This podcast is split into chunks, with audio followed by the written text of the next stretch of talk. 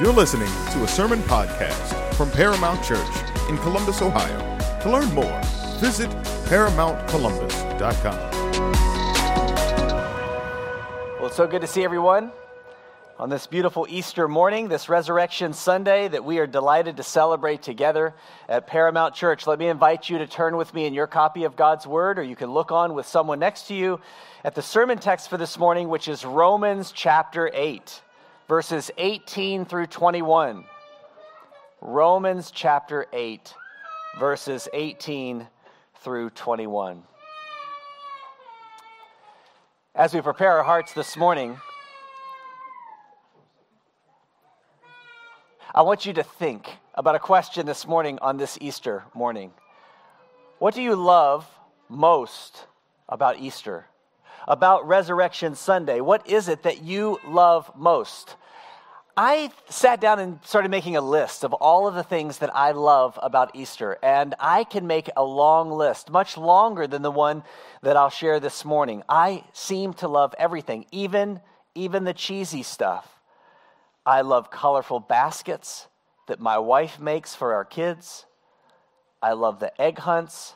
I love the beautiful spring weather, which we are blessed with this morning. I love the grass growing and the flowers emerging. I love the Easter dinners. I love the Easter breakfast. Ours is homemade cinnamon rolls and breakfast, uh, breakfast casserole, I guess is what you would call it. I love even the bunny, the giant bunny, either chocolate or furry. I love all of those things. And I love all of those things because they are all such reminders in this world of God's goodness to us, of His gifts of grace that are intended to help us to think carefully and to appreciate what He has done for us. All of these good gifts that we enjoy, in particular as Christians, but even, even the world outside of Christianity, many people are enjoying these things today. Those who, who don't know Christ are still are enjoying the colors and the dresses and the, the curled hair and the pocket squares and the ties and all the rest. But we have an opportunity to appreciate in these good gifts the reminder of an ultimate gift which is the gospel of Jesus Christ. An announcement of good news. Not only an announcement of good news for today, but an announcement of good news for tomorrow and the next day and the next day, all the way until the very end, when those who are in Christ will enjoy a final, ultimate, glorious, happy resurrection. We want to think forward about that today. Just a couple of days ago on Good Friday, we celebrate and recognize looking back to what Christ has done for us on the cross. And today, we have the opportunity to celebrate what he has done for us in his resurrection, that he actually rose from the dead. He actually is a living Savior. It is not a story, it's not a myth, it's not a fairy tale. This actually happened in history, and he is reigning and ruling and fulfilling all of his purposes with immense, infinite delight. And he is looking forward with us to a day of ultimate resurrection.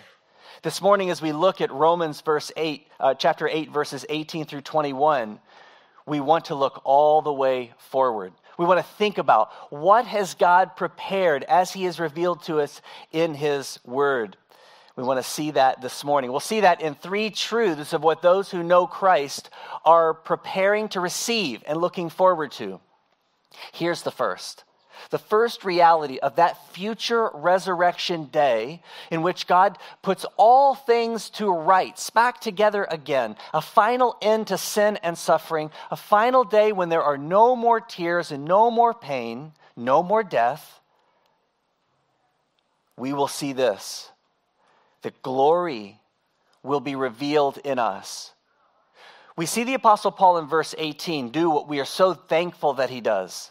He doesn't explain away or hide the suffering of this world, but rather he brings it into full view so that he can show off the incredible reality of God's grace and power and love in the gospel. Notice what he says in verse 18.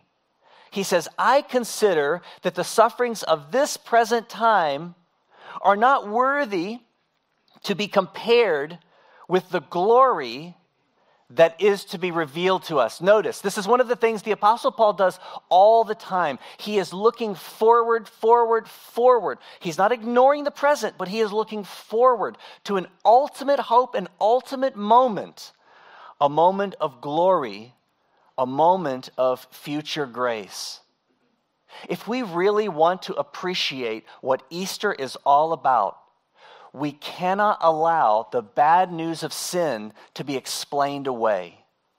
We can't put it to the side and just have nice, flowery, colorful, blooming thoughts about life today, but rather to have all of the beauty of grace cast for us on the backdrop of sin and suffering. And that's what the Apostle Paul does even here in verse 18. He is honest about this hard life. He is honest about our need for hope. He is honest about the suffering of this present time. He says, For I consider that the sufferings of this present time. If you want to sum up life, one way that you absolutely can do it is with the word suffering. This life is full of suffering. Now, it could be that many of us, myself included, because of the country in which we live, because of the many good gifts that God has showered upon us, because of the circumstances that we often have uh, day in and day out, we, many of us face very little, compared to other people in the world, very little trials. It can be hard to grasp the suffering of this life. But that's what this life is. If, if you look at even other religions that are trying to make sense of the world, like Buddhism, Buddhism is wrapped around a fourfold truth that it's all about suffering.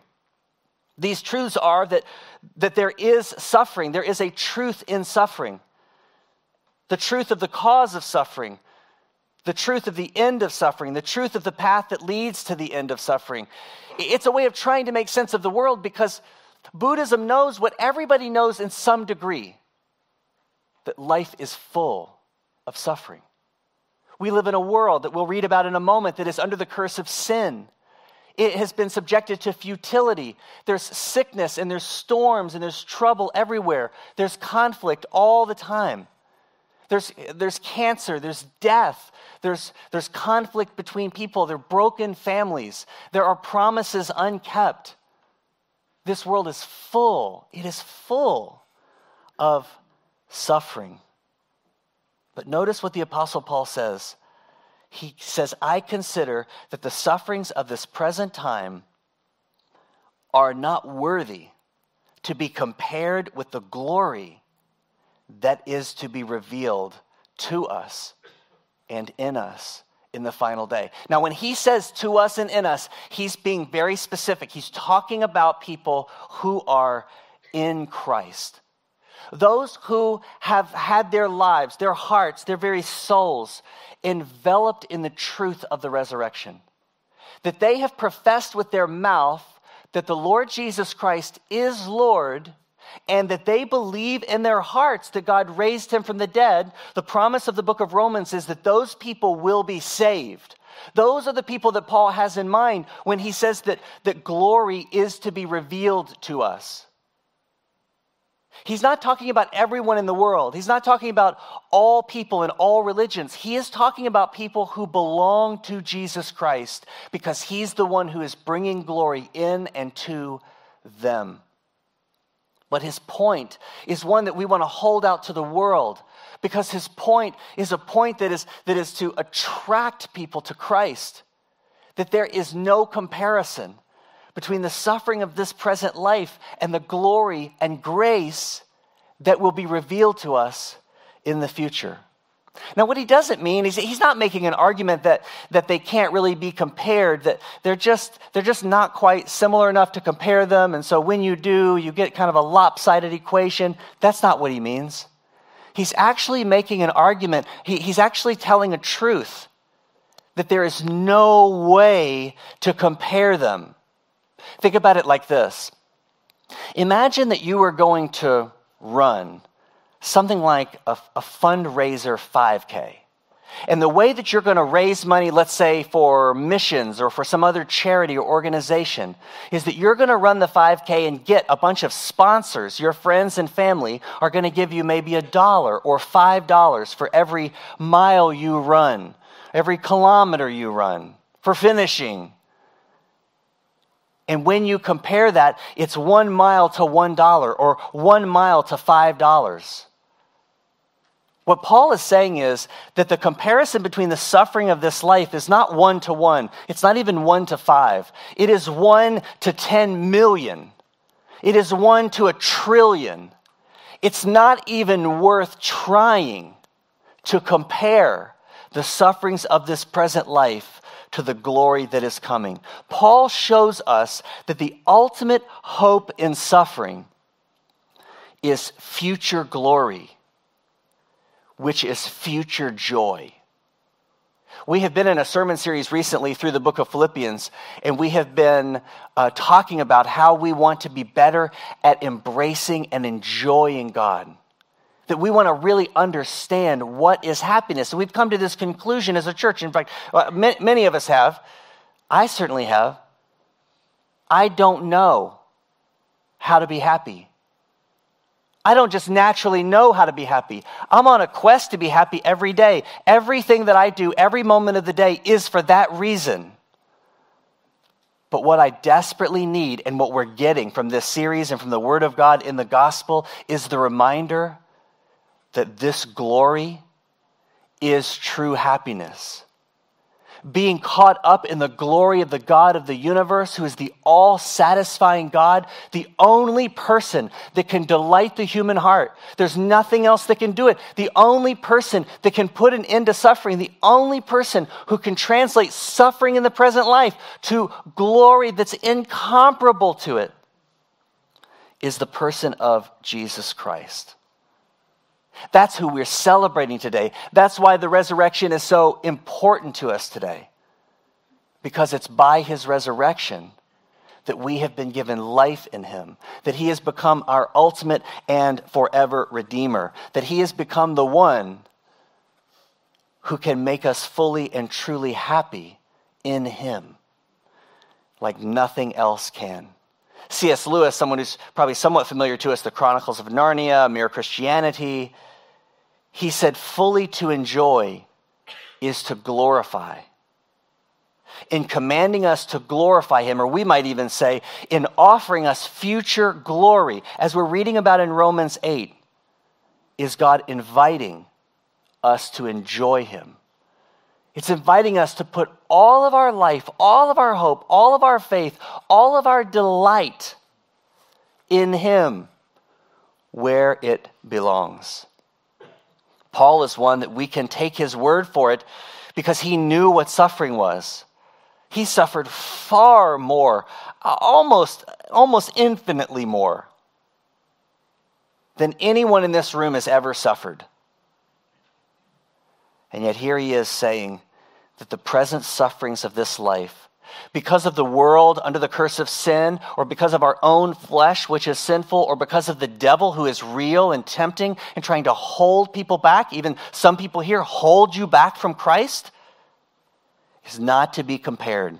Can't even be compared to the glory that will be revealed to those who are in Christ. This is not the only place that he says it. Listen to what he says in 2 Corinthians chapter 4. He says, Therefore, we do not lose heart. But though our outer person is decaying, yet our inner person is being renewed day by day. Now, listen to this. For our momentary light affliction is producing for us an eternal weight of glory far beyond all comparison. While we look not at the things which are seen, but at the things which are not seen. For the things which are seen are temporary but the things which are not seen are eternal. Momentary light affliction is producing for us an eternal weight of glory far beyond all comparison. Let me ask you a question. Are the sufferings of this life in this present age, even on this moment, are they producing for you as an individual person an eternal weight of glory and happiness in Christ as someone who knows Him? Is, is that happening for you? If you are in Christ, if you are a Christian, it is. It is happening. Every moment that you face any suffering in this life, God is working it for ultimate eternal good. He is preparing for you a moment of ultimate resurrection and glory and ultimate, unparalleled, uh, uh, incomparable happiness in Him. If you are not in Christ, He is not. If you're not in Christ, you are not storing up glory and joy and happiness in Christ. You're storing up wrath. And that's why the gospel is so beautiful. That's why we want to announce this every day. We want to put on display that there's no comparing the joy and glory and grace of Jesus Christ to any suffering in this world. And it frees us. It frees us to live and embrace even those moments with hope, knowing as people who are in Christ that this moment, this tear, this pain, this drop of blood, it's not being wasted. God is working it. Therefore, the first way that we can respond, we hear this truth, is to start doing something new. It's probably new, and that is to consider daily for all of us who are in Christ to consider daily with some, some self discipline how the sufferings of this life are not even worthy to be compared to the future glory that we have in Christ. Why is it, do you think, that it's so hard for us to see the hope of this truth in the midst of suffering? Why is it so hard for us to, to get our eyes off or, or see through our suffering to see this bright horizon before us of God's glory at work in us? Why is that so hard? It's because we just don't have a big enough vision for it. We just don't think about it enough. We don't, we don't thrust ourselves into the grace of God enough. We don't preach God's happiness to ourselves enough. We don't sit in it long enough. But if you will, my friends, if you will, if I will, and we do together, then we will see an entirely different side of suffering. You know this life is suffering. You know that you are suffering, no matter how you try to hide it. So, what is your suffering doing for you? Only in Christ can it do what God has planned. And what He plans is glorious.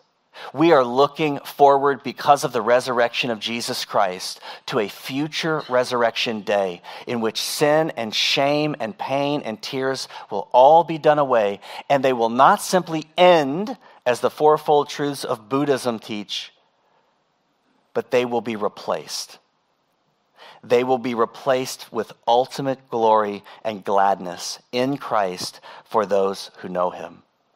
But also, this is something else that Paul says is going to happen and what he is looking forward to. In fact, what he says the whole creation is looking forward to is the revealing of the sons and daughters of God. That future day that we're looking forward to because of the resurrection that we're celebrating this morning not only has promised that glory will be revealed in us and to us, but that children will be revealed among us. That's kind of a weird thing to say. Children will be revealed among us. There will be an unveiling in the final day of all of those who know Christ.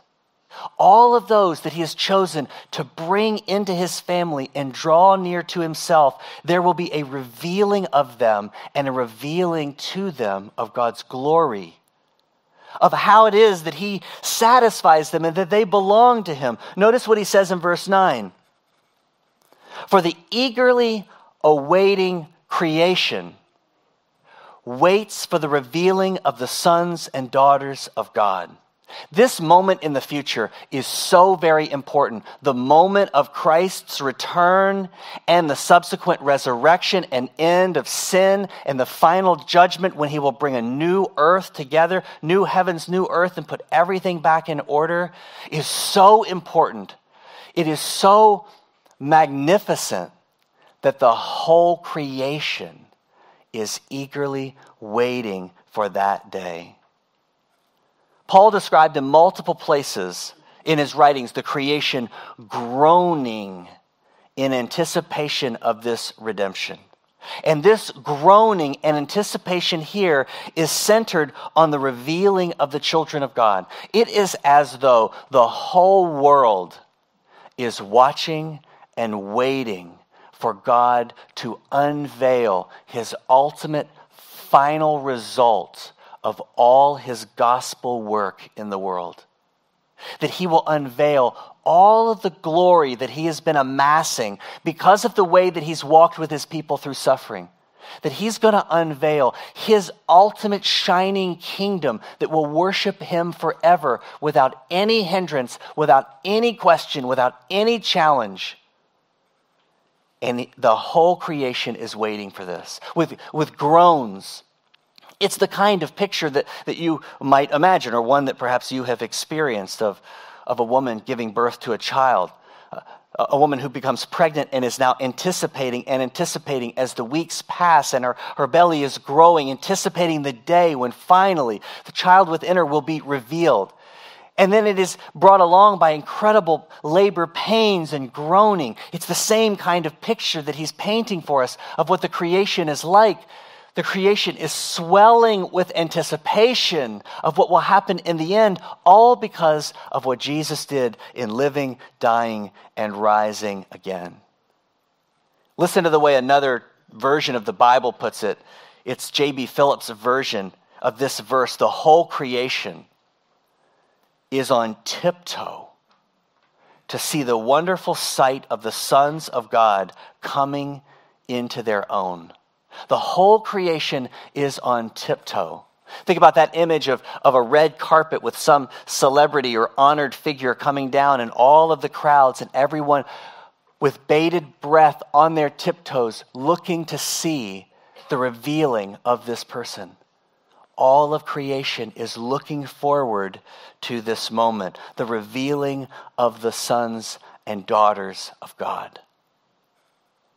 Who are they? Who are these people?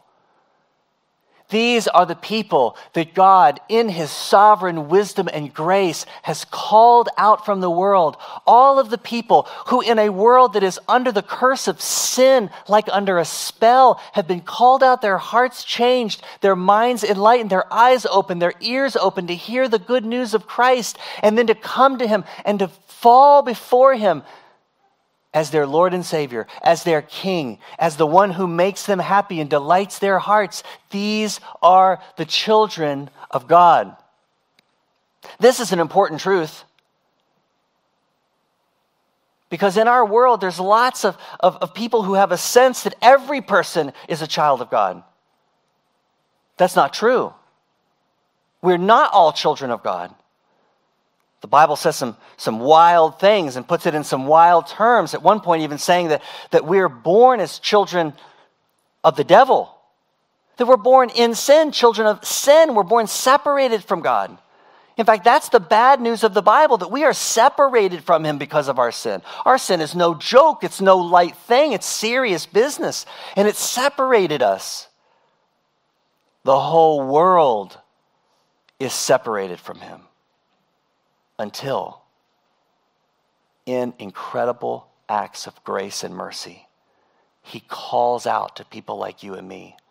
And he says, Come to me. I want you. I want you to belong to me. I'm bringing you to make you belong to me. You are mine. And he changes them this is the good news of the gospel. The good news of the gospel is an announcement that while we were yet sinners, Jesus Christ died for sinners like you and me, and then rose from the dead as conquering king so that he could rule the world and he could call us to himself and then one day reveal us to the world. One day reveal us to one another when the curtain is pulled back on this resurrection, this ultimate resurrection day and we see the glory and grace that He has been working in and through and among us all along.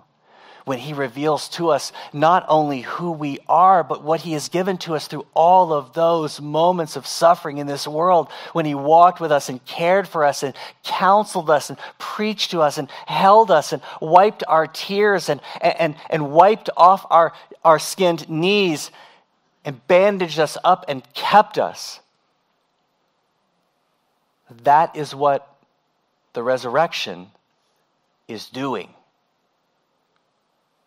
These people are people who have been loved by God from the very foundation of the world. These people are people that have been called by God in real time and space.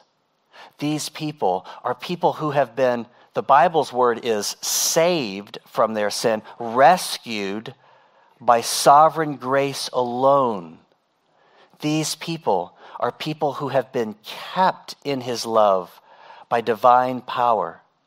And these people are people who one day will be revealed in the joy of ultimate glory in the end. That is what this Sunday is all about. I want you to capture that. I want to capture that. I want you to hold on to that. I want you to really hear that. Well, what do I want you to hear today? I want you to hear the gospel. I want you to hear the good news of a God who gave his own son so that his wrath would not be poured out on you, but rather was poured out on him so that you could know him so that you could glorify him, so that you could enjoy him. That is why he rose from the dead. I'm going to read a, a, kind of longer passage of scripture. Just listen carefully to what it has to say. It reminds us of that, that resurrection morning. But then I also want you to see what comes right after that because it's so important and it brings all of this together. In Matthew 28, this is what it says Now, after the Sabbath, as it began to dawn toward the first day of the week, Mary Magdalene and the other Mary came to look at the tomb. And behold, a severe earthquake had occurred, for an angel of the Lord descended from heaven and came and rolled away the stone and sat upon it. That actually happened. I know that sounds crazy. That actually happened. And his appearance was like lightning, and his clothing as white as snow. The guards shook from fear of him and became like dead men. And the angel said to the woman, Do not be afraid, for I know that you're looking for Jesus who has been crucified. Good Friday. He is not here, for he is risen just as he said. Come, see the place where he was lying. Go quickly, tell his disciples that he's risen from the dead, and behold, he's going ahead of you to Galilee. There you will see him. Behold, I have told you. And they left the tomb quickly with fear and great joy and ran to report to his disciples. And behold, Jesus met them and said, Rejoice! And they came up and took hold of his feet and worshiped him. And Jesus said to them, Don't be afraid. Go, bring word to my brothers to leave for Galilee, and there they will see me. Now, while they were on their way, some of the men from the guard came into the city and reported to the chief priests all that had happened. And when they had assembled with the elders and consulted together, they gave a large sum of money to the soldiers and said, You are to say, His disciples came at night and stole him while we were asleep. And if this comes to the governor's ears, we will appease him and keep you out of trouble. They took the money and did as they had been instructed. And this story was widely spread among the Jews and is to this day. But even that story could not stop the truth of the gospel. And look at what he says right after this in what we know to be the Great Commission, something that we celebrate at this time of year and we give, we give additional uh, offering to so that there will be money to plant churches and to support work uh, even around the world as we do throughout the year. But the eleven disciples proceeded to Galilee, it says, to the mountain which Jesus had designated to them. And when they saw him, they worshipped him. But some were doubtful. And Jesus came up and spoke to them, saying, All authority in heaven and on earth has been given to me. Go therefore and make disciples of all the nations, baptizing them in the name of the Father and the Son and the Holy Spirit, teaching them to follow all that I have commanded you. And behold, I am with you always to the end of the age. What is that all about? Why is it that right after his resurrection, he gives them this commission? It's because he's not done resurrecting. It's because he has a, a future plan, a future moment at the end of the age when he's going to do exactly what Paul says he's going to do.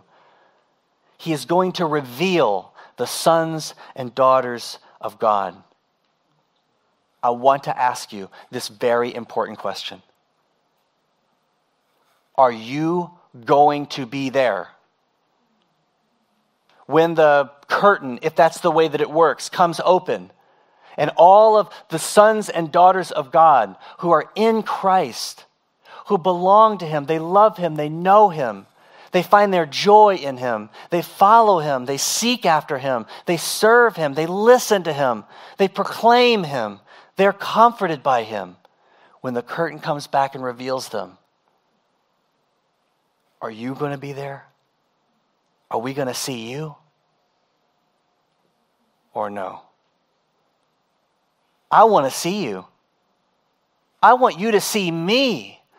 I want every person in this room, I want everyone who God wills to be there so that we together can celebrate this incredible moment in human history that Jesus has been preparing from eternity past and I guarantee you, He will bring it to fruition.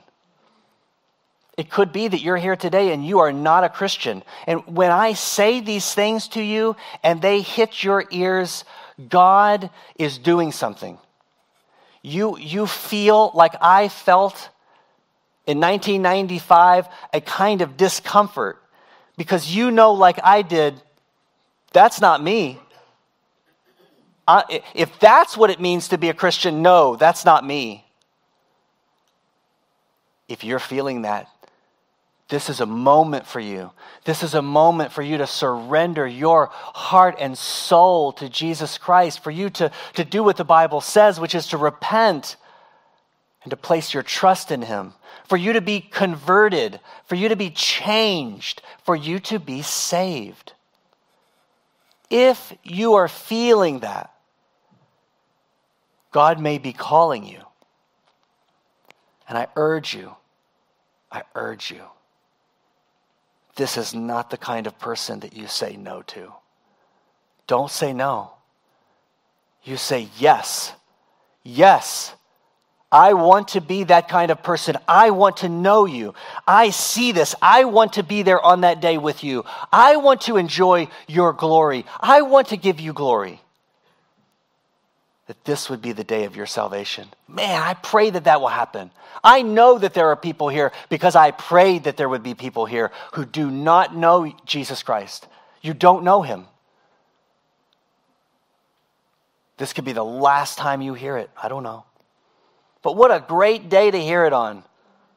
On Easter, to hear the gospel and to have God, by, by an incredible act of gracious love, just reach into your heart and change you and make you this kind of person. And in the future, at the end of the age, reveal you to the world as his own. There would be nothing, nothing better than that. In fact, all of creation is waiting for that day. Therefore, until that day, those of us who are in Christ, here's what we should be doing. It's very simple, and we all know what it is go make disciples. Do everything that you can to fill the world with worshipers, to prepare for that day, so that we could together rejoice over a mass of people who have come to know Christ and are with us on that day. The last truth, the last reality that we see this morning from the text of this future incredible resurrection moment is that creation itself will even be liberated with us. Creation is yearning and groaning for the revealing of the sons of God because when the sons of God are revealed, sons and daughters, as our text says, that then the glory of God is going to flood the universe and the universe is going to be remade. I know that's another one of those things that's just, it seems like kind of sensational and crazy, but that's exactly what the Word of God says will happen. And I believe that that's true. I'm looking forward to that. Notice what Paul says because he's looking forward to it as well in verse 20. He says, For the creation was subjected to futility. I think he's talking about there the curse of sin. Not willingly, the creation, the trees and the mountains and the rivers and everything else outside of people was subjected to futility, the curse of sin, not willingly, but it was done to the earth. It was done to the earth by our sin. It was done to the earth by us. It was done to the earth because God is sovereign, even by God. Because he has this plan. But Paul says the creation was subjected to futility, not willingly, but because of him who subjected it, in hope that the creation itself also will be set free from its slavery to corruption, which is sin, into the freedom of the glory of the children of God. This is why he says the whole world is anticipating this future moment. Because when the sons and daughters of God are revealed, the whole creation will come into its own. It will be freed, like us, from the curse of sin and brought into the freedom and the joy of God's glory. The good news of Easter this morning anticipates not only children of God in the future being revealed, but a whole new world for them. There is something because you know that the world is full of sin and suffering. There is something, no matter who you are or where you live, there's something inside of you that wants this. Everyone wants this. You know that the world is broken and you want it to be made new, this is how it will happen. This is who it will happen for. Now, I said earlier that I love even cheesy things on Easter, and this might be the cheesiest of all. I hope I don't ruin anyone's Easter morning by quoting from a Disney movie. I'm not trying to be cheesy. I'm not trying to be goofy or cute. I'm being, I'm being dead serious. The very fact that the highest charting Disney song of all time, now tied with um, the song about Bruno, is A Whole New World by Aladdin. Why is that? Why is that the song that everybody wants to hear? Why is that the song that resonates with every person? Why is that the song that is at the top of the charts? Because that's what everybody knows we need. We need a whole new world. We don't need a new party. We don't need a new country. We need a whole new world. And that is what Jesus Christ promises to those who know him. You hear these words and it just is hard not to think about this future world that he is preparing. It's another example of common grace calling out to us about something special that God is doing. A dazzling place I never knew. That's the whole new world. The song says, When I'm way up here, it's crystal clear that now I'm in a whole new world with you. A whole new world. Unbelievable sights, indescribable feeling, soaring, tumbling, freewheeling. That's the kind of world that we're approaching. Through an endless diamond sky, a whole new world. He says, Don't you dare close your eyes. A hundred thousand things to see. Hold your breath. It gets better. I'm like a shooting star. I have come so far, I can't go back. I cannot go back to where I used to be. That, my friends, is the gospel. That's what the gospel is intended to do. It's intended to take you to a whole new world, a whole new life, a whole new way of seeing everything, a whole new happiness and joy. but it is only, only, only found in Christ. He has done all that he has done. He is doing all that he is doing. He will do all that he plans because he is bringing about this world and revealing his people in his glory. That's why he rose from the dead. You thought it was merely to forgive you. Oh, it's a whole nother world. It's a whole other world of grace and mercy, and we want to celebrate that this morning.